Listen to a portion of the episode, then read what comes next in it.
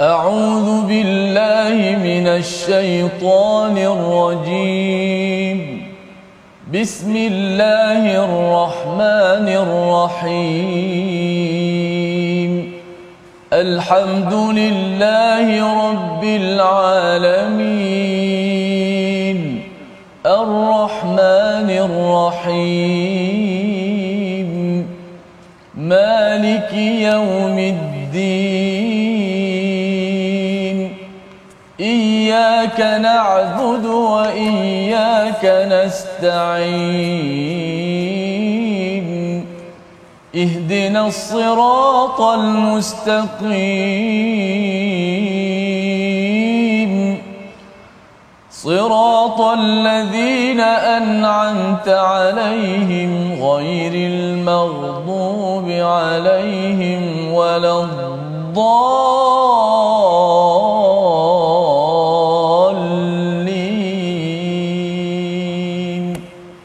Um, Assalamualaikum warahmatullahi wabarakatuh. Alhamdulillah wassalatu wassalamu ala Rasulillah wa ala alihi wa man wala. Syada la ilaha illallah, syada Muhammadan abduhu wa rasuluhu. Allahumma salli ala sayidina Muhammad wa ala alihi wa sahbihi ajma'in. Amma ba'du. Apa khabar tuan-tuan dan puan yang dirahmati Allah sekalian? Kita berada pada pada hari Jumaat penuh barakah dan pada hari ini juga kita masih lagi dalam bulan Syawal.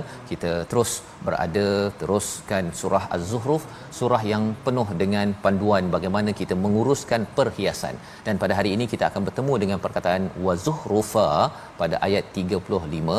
Mari sama-sama kita mulakan perkongsian kita pada hari ini dengan sama-sama kita membaca doa ringkas kita. Subhanakala ilmalana illa ma 'allamtana innaka antal alimul hakim. Rabbi zidni ilma. Dan hari ini kita bersama al-fadil ustaz Tirmizi Ali. Apa khabar ustaz? Alhamdulillah Ustaz, Astagfirullah ya? Ah, ini baju raya ustaz ya InsyaAllah. Oh, cantik dia punya ni ya. Insyaallah ya. Alhamdulillah.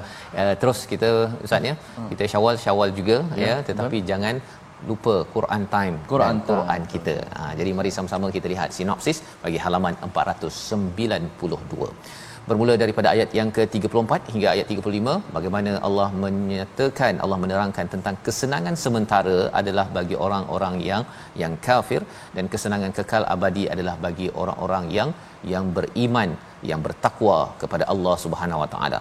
Pada ayat 36 hingga 39, godaan syaitan dan keadaan orang yang berpaling daripada Allah yang Maha Penyayang dan diteruskan lagi pada ayat yang ke-40 hingga ayat yang ke-47 pengukuhan langkah nabi menguatkan langkah nabi dalam melaksanakan dakwah dan pengutusan Nabi Musa sebagai contoh teladan sepanjang zaman. Mari sama-sama kita baca daripada ayat 34 hingga 41 untuk sama-sama kita memahami lagi apakah psikologi tentang harta, tentang mutrafuha, tentang mewah dan bagaimana kita menguruskan perkara itu dalam kehidupan. Bersama Ustaz Tirmizi. Alhamdulillah wassalatu wassalamu ala Rasulillah wa ala alihi wasahbihi wa wala amma ba'd. Terima kasih kepada Fadil Ustaz Tuan Fazrul kita. Tuan-tuan sahabat-sahabat Al-Quran yang saya muliakan dan kasih sekalian Alhamdulillah syukur pada Allah Ta'ala dapat sama-sama kita menyambung kembali eh, Bak kata Ustaz Fas, eh, raya-raya juga Quran dan juga kata Ustaz Tar mhm. Raya-raya juga Quran time jangan lupa Masya Allah Maknanya eh, kita teruskan lagi uh, bacaan kita daripada muka surat 492 uh, sambil-sambil makan ada yang makan ketupat tu ada yang bagi duit raya tu kan. Mm-hmm. uh, Ustaz ada uh, bertemu peminat uh, ya yeah. oh, cadang-cadangnya dengan Ustaz sekali lah nanti ah, jangan lupa Ustaz ya. Kita samalah ya. Saja Ustaz. ya. Peminat Quran time bukan peminat kita ya. Peminat Quran time. Insyaallah harapnya lepas lepas apa Ustaz ya lepas yeah. masih Syawal lah ya masih yeah, Syawal ni kalau ada ruang Uh, mungkin ada sesiapa yang sudi bersama kita jumpa-jumpa gitulah ustaz ya, kan bukannya kita buat besar-besaran ke kita tak nak jadi apa mewah-mewah sangat ya. betul. ya pasal sebenarnya uh, saya ada juga mendapat respon bahawa kalau kita mewah-mewah sangat ni uh, Ramadan kita tak nak bermewah Syawal pun sama juga ya jadi kita kalau ada lebih tu kita ajak lebih ramai untuk menikmati berkongsi rezeki kita ber, bersama itu lebih bagus ya. berbanding kita yang kaut seorang sahaja Allah. khuatir bila Allah nyatakan semalam saatnya dalam ayat yang ke-23 mutrafuha Allah. ya ha, kita tak nak jadi sampai tahap begitu jadi budaya untuk silaturahim dan uh, apa open house ustaz ya Uh, ia, ia satu yang digalakkan tapi jangan sampai melampau-lampau lah sampai membazir makan tuan-tuan yang ambil makanan pun jangan letak segunung tu sebab tu tinggal ya di tepi saja pasal tak nak orang lain ambil ha, itu satu budaya yang kita tak nak berlaku dan kita doakan kita belajar lagi pada hari ini Ustaz. Baik, Masya Allah. Bagaimana Al-Quran membimbing kita semua dan Ramadan mengajar kepada kita untuk mengawal hawa nafsu dan bukan sebulan Ramadan saja kita kawal hawa nafsu. Bayangkan masa Ramadan kan, kita kegembiraan pertama apa? Mm-hmm. Ketika berbuka. Berbuka, ya. Oh, kalau ikut hati kita, ayam panggang, kambing golek, kita nak ambil dulu. Tapi tengok kita kawal nafsu. Ha? Kita semua cover semua. Ha? Kurma dulu sebiji, dua biji, tiga biji. Oh, lega. Lepas tu kena ambil ayam pun taklah secara melampau sangat tengok yang kita tengok agama kita mengajar kita lebih lagi pula uh, Aidilfitri mengajar kepada kita untuk itu insyaallah ayat 30 ayat apa salah 34, 34 hingga 41 41 ha.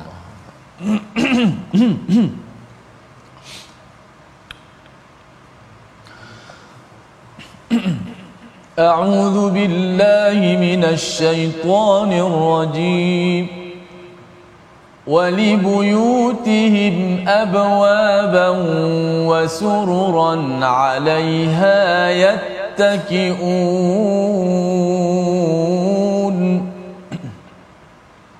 وزخرفا وإن كل ذلك لما متاع الحياة الدنيا. وإن كل ذلك لما متاع الحياة الدنيا. والآخرة عند ربك للمتقين.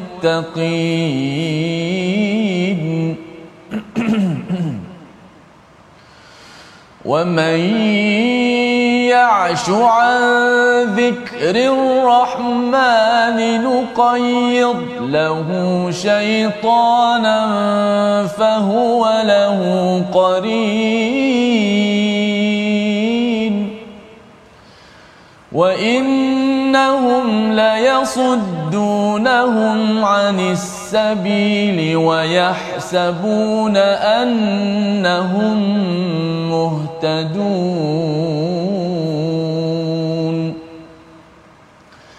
حتى إذا جاءنا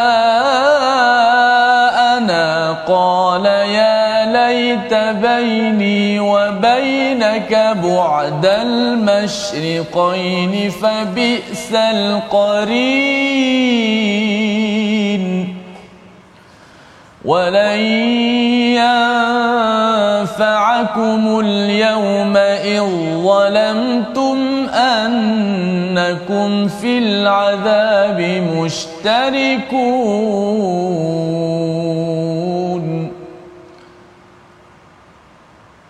أفأنت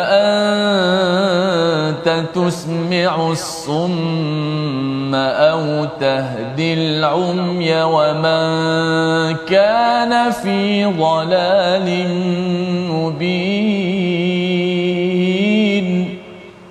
صدق الله العظيم. Surah Al-Azim itulah bacaan daripada ayat 34 hingga 40 Ustaz ya. Kita baca sampai ayat 40 dahulu dan nanti kita akan sambung lagi ayat 41 hingga ayat yang ke-47 insya-Allah. Dan apakah sambungan daripada perbincangan kita semalam? Allah menyatakan tentang bagaimana Allah menjaga manusia ya jika bukanlah ya bukanlah kerana Allah tak uh, menjaga manusia ini Allah akan bagikan kepada atap ya kepada sukufa iaitu atap ataupun loteng kepada orang-orang yang kufur dan juga tangganya itu dibuat daripada perak. Allah mudahkan urusan mereka sehingga kan sehingga kan orang-orang yang beriman Ustaz ya akan rasa macam eh baik saya jadi kufur pasal boleh jadi kaya cepat ya tetapi Allah bagikan bahagian masing-masing. Ada yang lebih ada yang kurang. Untuk sama-sama kita tahu bahawa sebenarnya kaya bukan tanda mulia miskin bukan tanda hina.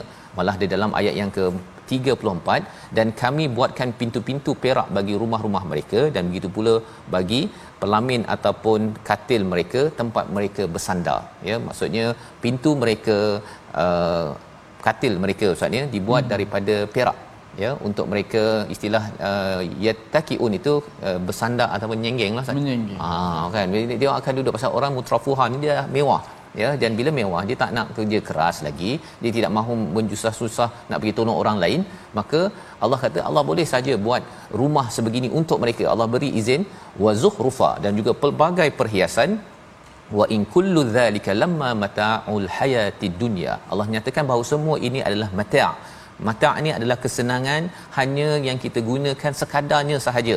Bukannya untuk kita bermewah-mewah simpan banyak-banyak misalnya untuk tunjuk-tunjuk. Kerana apa? Kerana yang kekal Allah cakap wal akhiratu inda rabbika lil muttaqin. Yang kekal ya di sisi Allah. Yang berharga sebenar-benarnya di sisi Allah adalah akhirat Ya, di dunia ini pendek sangat Ustaz ya. Kita ada 60 tahun.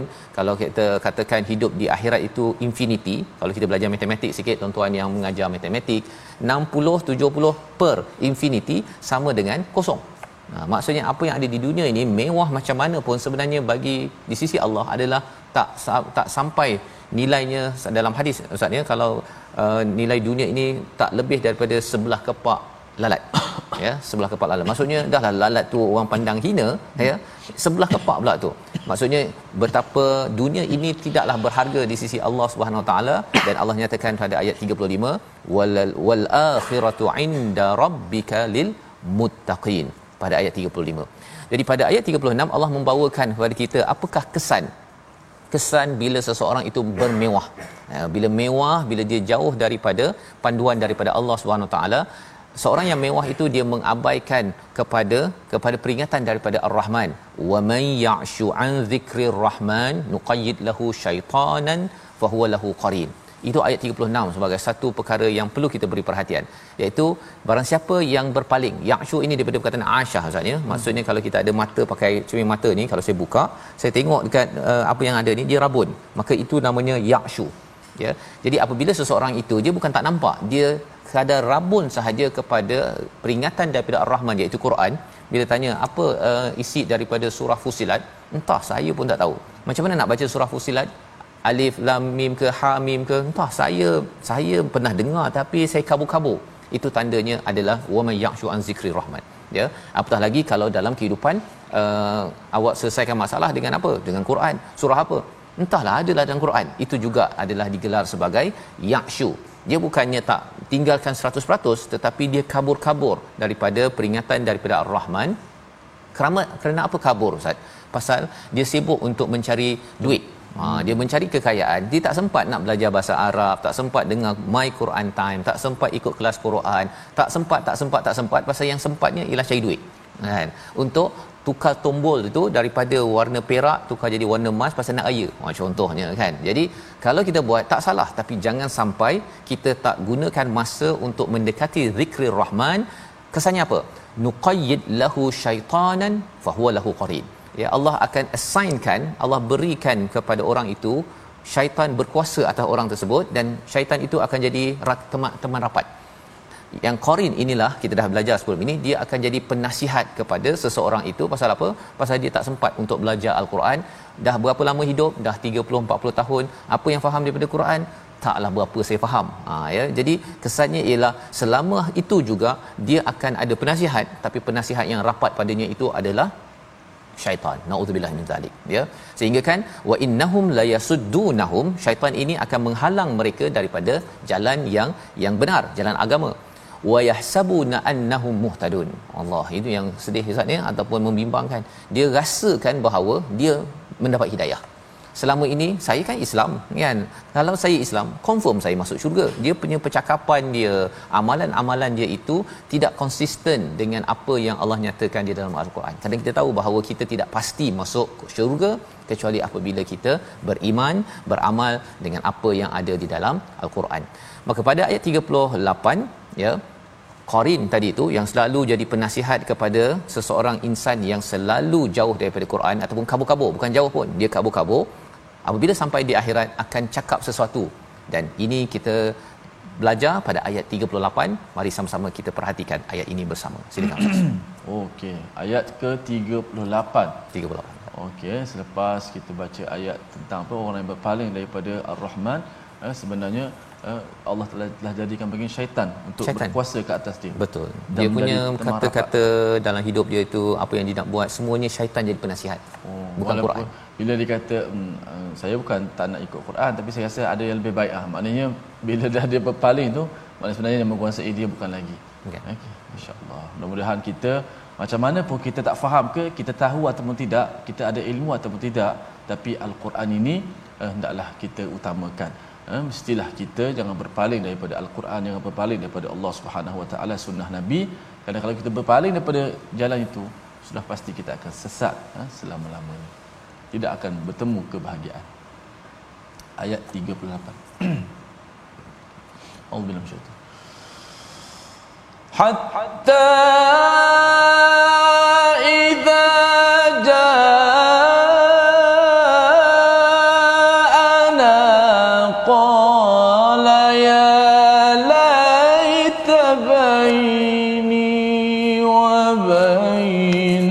بعد المشرقين فبئس القرين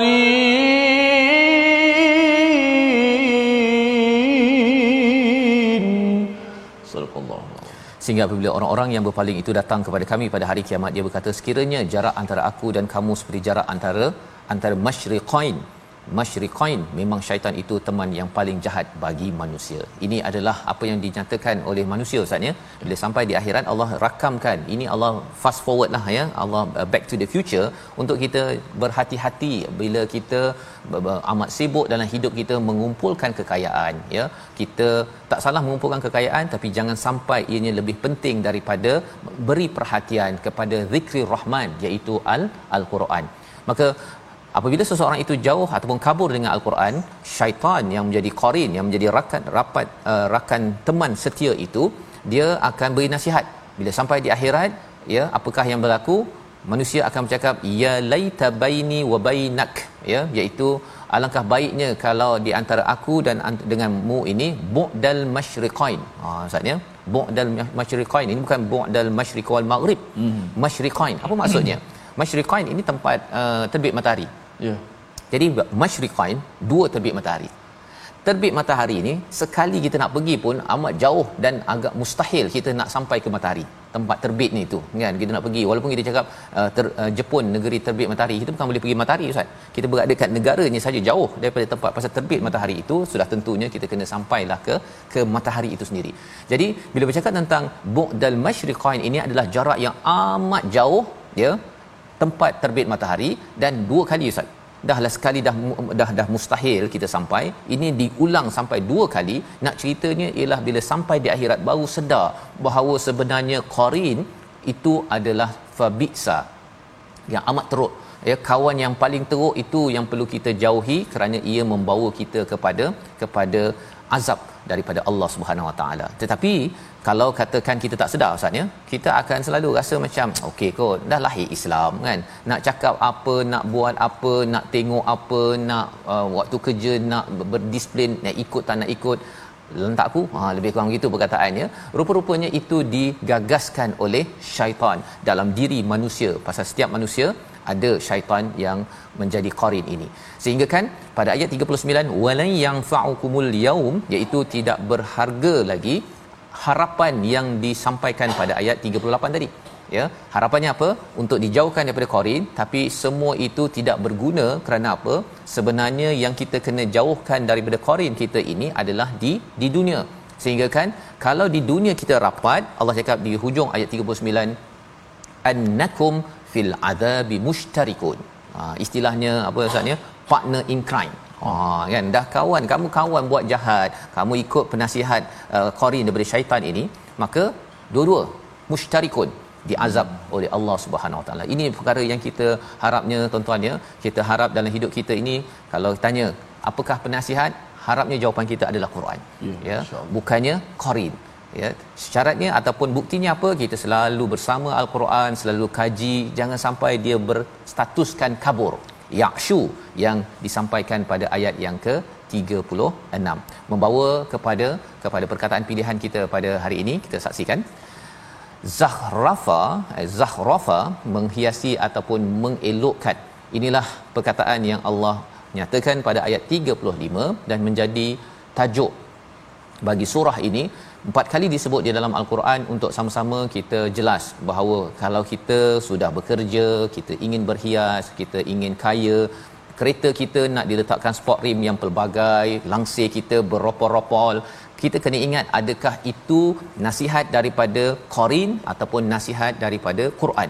Malah sebenarnya bila kita makin banyak masa digunakan untuk mengumpulkan hal-hal perhiasan dunia ya yang melampau kesannya ialah masa kita bersama al-Quran akan makin sedikit sehingga kan penasihat kita makin lama makin jauh makin jauh makin jauh lagi daripada daripada Quran sehingga kan seseorang itu membuat sesuatu yang tidak berteraskan hidayah. Inilah yang kita belajar dan kita akan sambung lagi selepas ini untuk melihat apakah yang perlu dibuat oleh Nabi sallallahu alaihi wasallam bila dah tahu hakikat ini dan bagaimana kita kita ingin menjaga diri kita daripada terperosok terjatuh ke kancah dunia yang akhirnya membawa kepada tempat paling rendah Ustaz ya. Dana itu maksudnya tempat paling rendah adna iaitu di akhirat nanti iaitu di azab Allah Subhanahu Wa Taala. Kita sambung kembali selepas ini My Quran Time baca faham amal insya-Allah.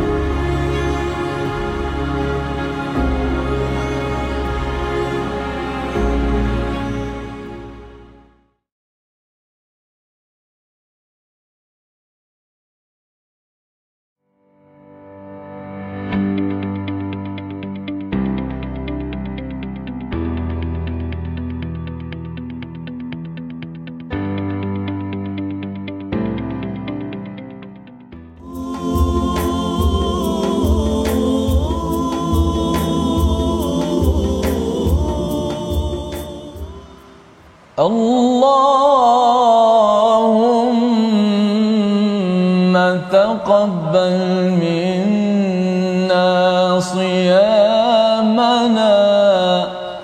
وتقبل منا قيامنا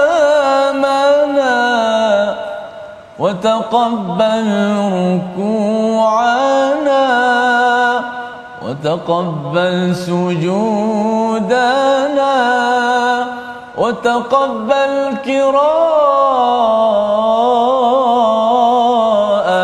قراءتنا وتقبل دعاءنا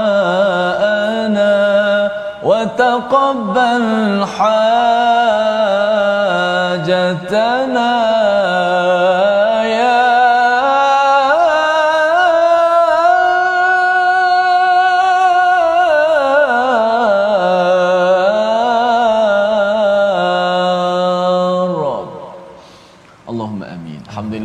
kasih kepada semua penonton-penonton sahabat-sahabat Al-Quran yang terus setia dalam My Quran Time baca faham amal. masya-Allah.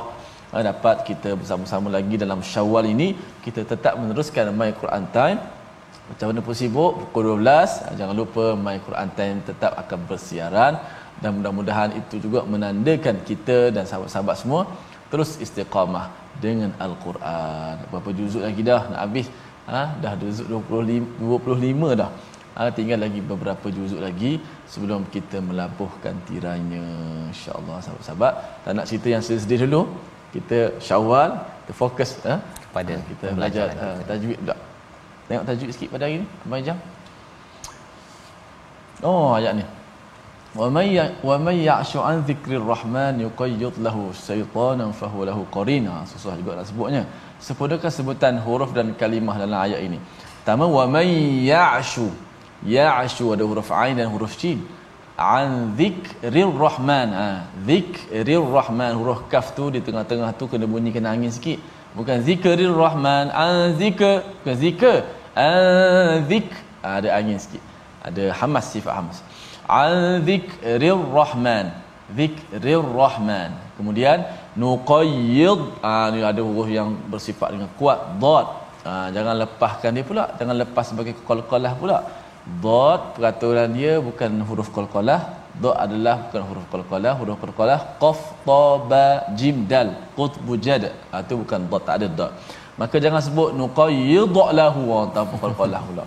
Ah, kita besarkan dia uh, uh, bunyikan sifat dad tapi jangan sampai lantunkan dia uh, seperti kalau qala nuqayyid lahu nuqayyid yid nuqayyid lahu syaitana. Uh, itu uh, kemaskan huruf-huruf dan kalimah dalam ayat ini uh, kita baca satu ayat ومن يعش عن ذكر الرحمن نقيض له شيطانا فهو له قرين صدق الله العظيم والله Ya, terima kasih ucapkan pada Ustaz Tirmizi uh, membawakan contoh sebentar tadi Ustaz ya. Hmm. dari segi kejelasannya dan memang apa yang ada dalam ayat 36 itu sebagai satu panduan penting Ustaz ya. Bagaimana selepas Allah bercakap tentang zuhrufa ya kemudian Allah menyatakan tentang ya'shu an zikrir rahman. Maksudnya antara cabaran untuk seseorang itu mendekati kepada zikrul rahman iaitu al-Quran ini adalah kerana zuhrufa ya kerana perhiasan yang ada di dunia itu. Ya jadi itu sebabnya kalau kita nak hias diri kita dengan degree sijil ijazah master PhD ada orang sampai 11 12 tahun ustaz ya. Maksudnya kita belajar 6 tahun pertama uh, sekolah rendah. Uh, betul 5 tahun sekolah menengah. Sambung lagi degree 4 tahun. Sambung lagi master 2 tahun PhD 4 tahun. Banyak tu. Kalau kita ikutkan sepatutnya kalau kita ada ambil masa sikit-sikit-sikit untuk al-Quran pun kira dah bolehlah cover to cover ustaz ya. Tetapi betapa kita tahu antara yang menyebabkan orang beri perhatian kepada degree ataupun PhD ataupun master kerana ia adalah satu perhiasan yang indah. Tetapi jangan sampai kita kabur-kabur kepada kepada al-Quran. Malah dinyatakan pada ayat 40 yang kita baca sebentar tadi, afa anta tusmi'us sum ya iaitu Allah mengingatkan kepada Nabi Muhammad kepada kita ketika kita berhadapan dengan masyarakat apakah kamu boleh mendengarkan kepada orang yang tuli ataupun memberi hidayah kepada orang yang buta? Wa man kana fi dhalalin mubin dan orang yang berada dalam keadaan yang sesat. Rupa-rupanya Allah tanya itu untuk menyatakan menyatakan pada Nabi Muhammad kepada kita. Kita hanya ajak saja ustaz ya. Kita ajak orang kepada al-Quran uh, tetapi kita tidak mampu untuk menukar orang untuk mengambil al-Quran ini sendiri. Jadi masing-masing kena ada ada keinginan untuk untuk mencari istilah di dalam surah al-Ankabut surah 29 iaitu wallazi najahadu. Nah, kita kena bersungguh-sungguh nak barulah Allah akan beri hidayah kepada al-Quran lanahdiyannahum subulana. Ayat yang ke-41 Allah menyatakan wa fa imma nadhhabanna jika kami mematikan kamu fa inna minhum muntaqimun maka mereka tetap juga akan mendapat balasan. Maksudnya apa? Maksudnya ialah kalau katakan nabi ini tidak ada lagi di sekitar orang-orang musyrik Mekah itu sebenarnya habis dah mereka itu akan dihancurkan. Kehadiran orang baik, nabi, orang soleh dalam satu masyarakat ini penting Ustaz ya untuk kita faham. Dan perlunya orang soleh ini bukan sekadar dia baik seorang. Dia kena ajak orang lain juga untuk jadi soleh. Kalau tidak pada zaman Nabi Musa pun ada orang yang dia senyap dia. Orang lain nak tangkap ikan dia senyap. Dia dia pun kena sapu sekali oleh Allah Subhanahu taala. Jadi orang soleh orang nak buat baik dia kena ajak juga orang lain untuk buat baik. Maka itu akan menyebabkan satu kawasan itu tidak akan muntaqimun diazab ataupun diberikan balasan oleh Allah Subhanahu wa taala. Perjuangan ini perjuangan yang tidak putus kita baca ayat 42 hingga 47 untuk bagaimana lagi kita membina semangat. Allah beri panduan pada Nabi Muhammad sallallahu alaihi wasallam panduan juga untuk kita kerana Quran bukan sekadar dibaca ia perlu difahami ia perlu diperjuangkan. Mari sama-sama kita baca. Baik alhamdulillah. Kita memahami bagaimana al-Quran ini satu uh, perjuangan yang panjang uh, untuk sebagian Nabi sallallahu alaihi wasallam pun berjuang selama 23 tahun untuk membawa al-Quran dan misinya dan kita juga begitulah ha, diharapkannya sentiasa bersama dengan al-Quran memperjuangkan al-Quran belajar faham amal mudah-mudahan kita semua menjadi hamba Allah yang benar-benar uh, taat kepada perintahnya kita baca uh, baki ayat tadi 41 hingga ayat 47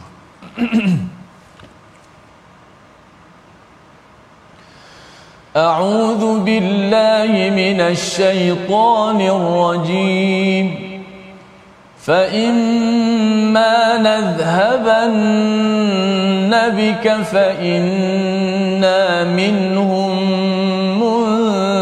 منتقمون أو نرينك الذي وعدناهم فإنا عليهم مقتدرون فاستمسك بالذي أوحي إليك إنك إنك على صراط مستقيم. إنك على صراط مستقيم. وإنه لذكر لك ولقومك وسوف تسألون واسأل من أرسلنا من قبلك من رسلنا أجعلنا من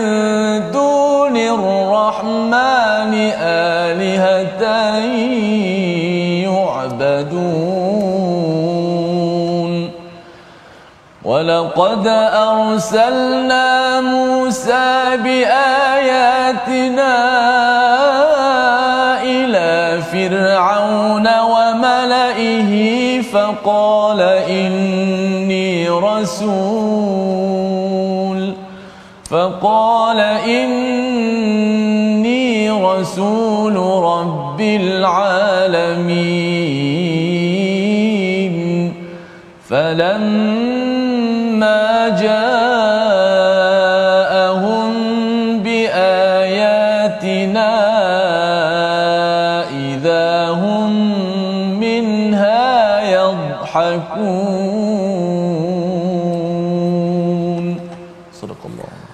Surah Al-Azim gitulah bacaan daripada ayat yang ke-41 hingga ayat yang ke-47. Dan sudah pun kita melihat pada ayat 41 ini Ustaz ya bahawa jikalah Allah mewafatkan kepada Nabi sallallahu alaihi wasallam itu maka akan hancurlah ataupun akan diazab cepat kepada orang-orang di Mekah. Dan juga dalam konteks kita sekarang ini orang-orang yang berbuat baik ini diperlukan.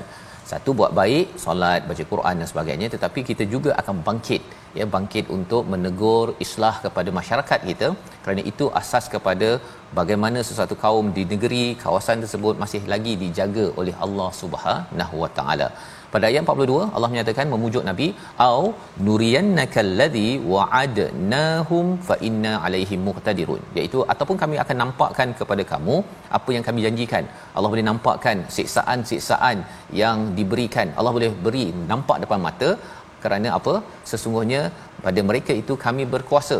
Kami ni bukan lemah maksudnya maksudnya Allah nak uh, nak nak azab kepada orang yang degil kepada al-Quran bila diajak itu Allah berkuasa.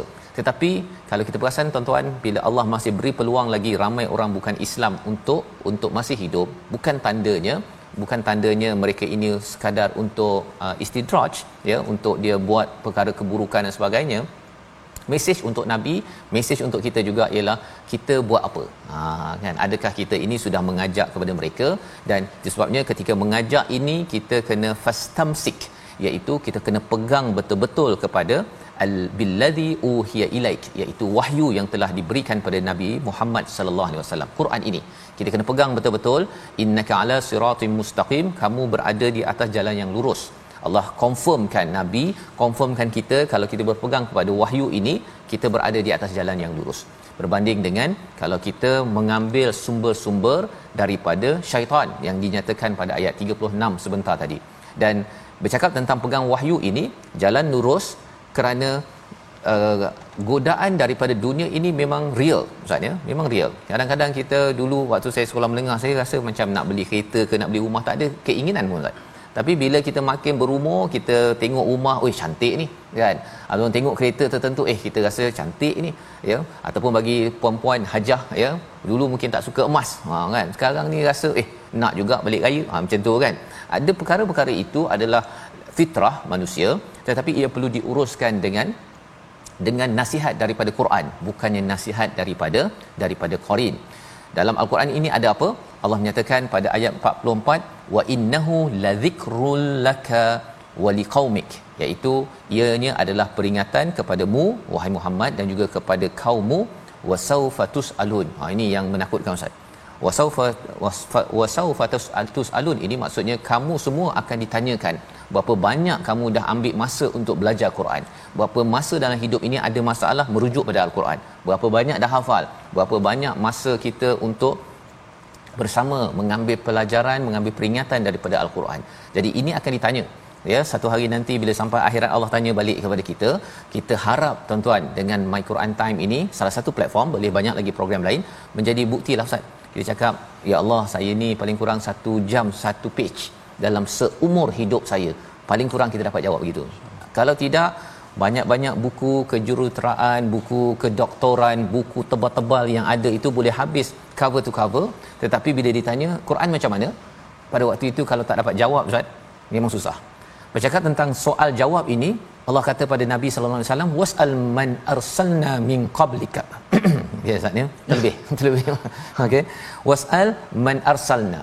Ya tanyakanlah kepada mereka yang telah kami utuskan sebelum ini daripada rasul-rasul kami ya kalau kita fikir-fikir macam mana Nabi Muhammad ni nak tanya kepada nabi-nabi sebelum ini? Ya tentang aj'alna min dunir rahman alihatan ya'budun. Ada tak tuhan-tuhan lain yang diajak untuk disembah? Allah suruh nabi tanya. Rupa-rupanya peristiwa yang mengizinkan peristiwa nabi tanya kepada nabi-nabi ini adalah peristiwa Ustaz? Mi'raj ha ya Isra daripada Masjidil Haram ke Masjidil Aqsa bila naik ke atas itu berjumpa dengan nabi-nabi itulah peluang untuk ayat 45 ini menunjukkan bahawa bahawa sebenarnya wahyu berpandukan pada Quran, beriman pada Allah adalah jalan lurus yang penting di diperjuangkan bukan sekadar Nabi Muhammad tetapi sepanjang nabi-nabi rasul-rasul yang diutus dalam sejarah manusia. Ayat 46 kita nak baca sekali lagi salah satu daripada nabi yang berusaha sungguh walaupun banyak cabaran adalah Nabi Musa alaihi salam. Ayat 46 bersama Ustaz Tirmizi. Ini antara nama ataupun sosok yang telah disebut Betul, banyak kali dalam Al-Quran Karim dalam pelbagai surah sudah pasti penting kerana ia adalah pilihan daripada Allah Subhanahu Wa Taala yang menjadi wahyu eh, kepada Nabi Muhammad sallallahu alaihi wasallam. Jom sama-sama kita baca ayat 46. ولقد أرسلنا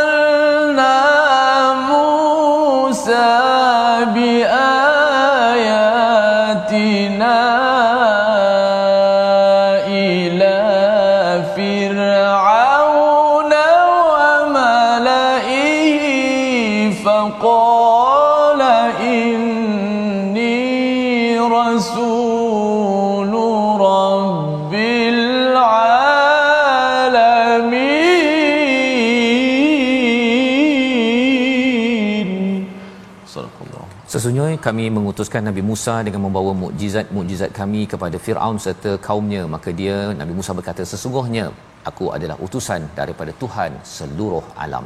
Inilah kisah Nabi Musa dirakamkan kembali ataupun dibawakan kembali dalam sudut berbeza. Sudut berbeza itu apa? Zuhruf yang berada pada zaman Mesir itu diberikan lebih kepada Firaun dan juga wa malaihi iaitu siapa malak ini pemimpin-pemimpin yang berada di sekitar Firaun pasal dapat projek Ustaz ya, dapat banyak gaji allowance daripada Firaun kerana jadi tukang kipas. Ha, ya jadi itu sebabnya kalau kita jadi pemimpin zaman sekarang ini tak apa dapat allowance tetapi jangan sampai kita jadi tukang tukang kipas. Apatah lagi kalau mendapat projek-projek rasuah di bawah meja ustaz ya. Kerana apa? Kerana itu peluang. Kita ada authority kita ada kuasa kita boleh merangkul segala zuhruf ataupun perhiasan yang ada di dunia tetapi sampai bila dan kita tak boleh bawa mati pun ya. Perkara itu yang diingatkan dalam dalam surah ini. Jadi Nabi Musa ini diutus ya diutus kepada Firaun kepada Malak ini kepada kuncu-kuncu ataupun pemimpin yang berada pada pada zaman itu di kalangan kaum Kipti ya. Uh, di mana mereka ini adalah mereka yang diberi warning ataupun amaran tentang jalan kehidupan mereka mutrafuha mutrafiha ya. Jadi Uh, bila diberikan uh, perkara tersebut mesej pertama yang dibawakan oleh Nabi Musa ialah inni rasulur rabbil alamin. Sesungguhnya aku ini adalah rasul utusan daripada Tuhan sekalian alam. Awal-awalnya ustaz ya sebenarnya kalau nak cakap solat amalan personal agama ini tak ada masalah kepada pemimpin-pemimpin besar macam Firaun dan juga pemimpin macam Malak ini ya. Tetapi bila dah cakap inni rasulur rabbil alamin bukan sekadar saya ini adalah rasul tapi bawa risalah risalah surat itulah yang sebenarnya disampaikan dalam bentuk teguran kepada Firaun jangan zalim ya berikan Bani Israel ini haknya sila uh, sila-sila uruskan rakyat dengan adil. Teguran-teguran itu tidak disukai oleh oleh Firaun ya sehingga kan pada ayat yang ke-47 falamma ja'ahum biayatina bila datang bukti-bukti yang ada itu idahum minha yadhakun ya mereka gelak Ustaz mereka gelak kepada Musa kepada Nabi Harun bersama. Pasal dia kata hmm kan? Kau ada apa? Kan? Kau bukannya bina Mesir ni kan? Aku dah bina Mesir dengan ekonomi yang ada. Kau apa? Kan? Budak budak engkau dulu pun kan? Kalau kita tengok dalam surah al-qasas dalam surah-surah berkaitan dengan Nabi Musa sebelum ini engkau dulu duduk dekat dalam dalam istana aku kot. Ha lebih kurang gitu kan? Tiba-tiba nak ajar aku untuk inni rasulur rabbil alamin. Jadi ketika menyampaikan kadang-kadang bila kita tak pakai uh, perhiasan-perhiasan ataupun status elit ya kadang-kadang dia menyebabkan seseorang akan gelakkan kita Ustaz. Orang akan pandang kita eh hey, dia ni siapa? Tetapi itulah sunnah perjuangan ya tak apa ya kita ada tokoh uh, nabi yang elit seperti Nabi Sulaiman. Tetapi utamanya masih lagi mengajak kepada tauhid jadi yang pentingnya ialah tauhid itu yang perlu diperjuangkan, al-Quran itu yang perlu diperjuangkan. Tak kisahlah kita ni miskin kaya, pakai kita besar kecil, rumah besar kecil, uh, pangkat besar kecil, itu tidak penting. Yang penting ialah kita menyampaikan mesej seperti Nabi Musa uh, bawa balik dari Madian Ustaz ya. Tak ada apa sangat pun. Balik-balik je kan nak mengingatkan pada Firaun, Firaun gelak aje. Kau nak suruh aku beriman konon. Kau siapa? kan. Bila ditanya begitu, ia memeritkan. Tetapi itulah pujukan kepada Nabi Muhammad sallallahu alaihi wasallam dipandang hina di Mekah ya. Dan juga kepada kita agar kalau orang pandang kau belajar mana? Kan? Alah kan? Tengok. Ha, kan? Kalau dia persoalkan tentang identiti kita kalau ianya adalah kaitan dengan dunia teruskan perjuangan kerana kita ada ada hala tuju yang penting mendapat balasan besar daripada Allah Subhanahu Taala. Membawa pada resolusi kita pada hari ini kita saksikan. Yang pertama ialah mohon perlindungan daripada Allah agar dijauhkan daripada godaan syaitan yang menyesatkan. Sebagaimana dalam ayat 36 37 kemudian yang kedua kita pasakkan keteguhan dalam jalan dakwah. Ya jangan gusar jangan berganjak sebagaimana Allah nyata, nyatakan pada ayat 43 fastamsik billadhi uhiya ilaik innaka ala siratil mustaqim. Yang ketiga ambil tahu akan kisah para anbiya kerana ia menjadi motivasi kepada kita dan terus berpegang kepada al-Quran kerana ia amat berbaloi diperjuangkan berbanding memperjuangkan zuhruf ianya akan hancur jua akhirnya kita sama-sama berdoa Baik, Alhamdulillah, uh, marilah sama-sama kita berdoa kepada Allah Subhanahu Wa Taala. Uh, satu persoalan kepada kita, kalau kita nak jawab, uh, itulah manakah bulan yang boleh menggantikan bulan Ramadan? Adakah bulan lain boleh menggantikan bulan Ramadan dari sudut keistimewaannya? Maka sudah pastilah eh, kita mengatakan Ramadan satu bulan yang sangat hebat maka beruntunglah bagi orang-orang yang menjadi hamba benar-benar menjadi hamba Allah di bulan Ramadan yang lalu. Semoga kita bertemu lagi pada Ramadan yang akan datang dan Allah Taala terima segala amalan kita. Bismillahirrahmanirrahim. Alhamdulillah wassalatu wassalamu ala Rasulillah. اللهم يا رحمن ويا رحيم ويا كريم ويا عظيم. لا إله إلا الله رب العرش العظيم. لا إله إلا الله رب السبع ورب العرش العظيم. سبحان الله وبحمده عدد خلقه ورضا نفسه وزنة عرشه ومداد كلماته يا الله لا تعذبنا فلا نقوى على عذابك Wahai Tuhan kami, terimakanlah akan amalan kami, Ya Allah. Ya Allah, ya Tuhan kami, janganlah kau azabkan kami, Ya Allah. Kami tidak mampu untuk menahan kepanasan api neraka-Mu, Ya Allah. Kami tidak kuat untuk menahan kemurkaan-Mu, Ya Allah ampunkanlah dosa-dosa kami ya Allah. Ampunkanlah dosa-dosa yang menyebabkan turunnya bala ya Allah. Ampunkanlah dosa-dosa kami yang menyebabkan terhijabnya doa ya Allah daripada dimakbulkan olehmu ya Allah. Ya Allah berikanlah kebaikan kepada kami seluruh keluarga kami ya Allah. Jadikanlah kami orang-orang yang solatnya orang-orang yang khusyuk orang-orang yang abrar yang jadikanlah kami orang-orang yang disenaraikan olehmu ya Allah sebagai hamba yang telah dimerdekakan daripada api neraka ya Allah. Ya Allah Tuhan kami jadikanlah kami hamba-Mu ya Allah. Engkaulah Tuhan kami ya Allah. Engkaulah Tuhan kami ya Allah. Kami adalah hamba-Mu ya Allah. Engkaulah Tuhan tempat kami minta pertolongan ya Allah. Amin ya rabbal alamin. Walhamdulillah Amin amin ya rabbal alamin. Moga Allah mengabulkan doa kita pada hari ini Ustaz ya. Hmm. Agar uh, pada hari Jumaat yang penuh barakah ini kita sama-sama ya uh, ingin sama-sama hidupkan budaya infak yang lebih lagi pada tabung gerakan Al-Quran. Jangan lupa untuk sama-sama pada bulan Syawal ini masih lagi kita berpeluang untuk memastikan kita terus menyumbang dan kita ingin memastikan Quran terus tersebar ke seluruh dunia. Pelangi menawan selepas hujan perhatikan angkasa alam nan indah. Jadikan Quran rakan dan teman sebagai solusi senang dan susah. My Quran time baca faham amal insyaallah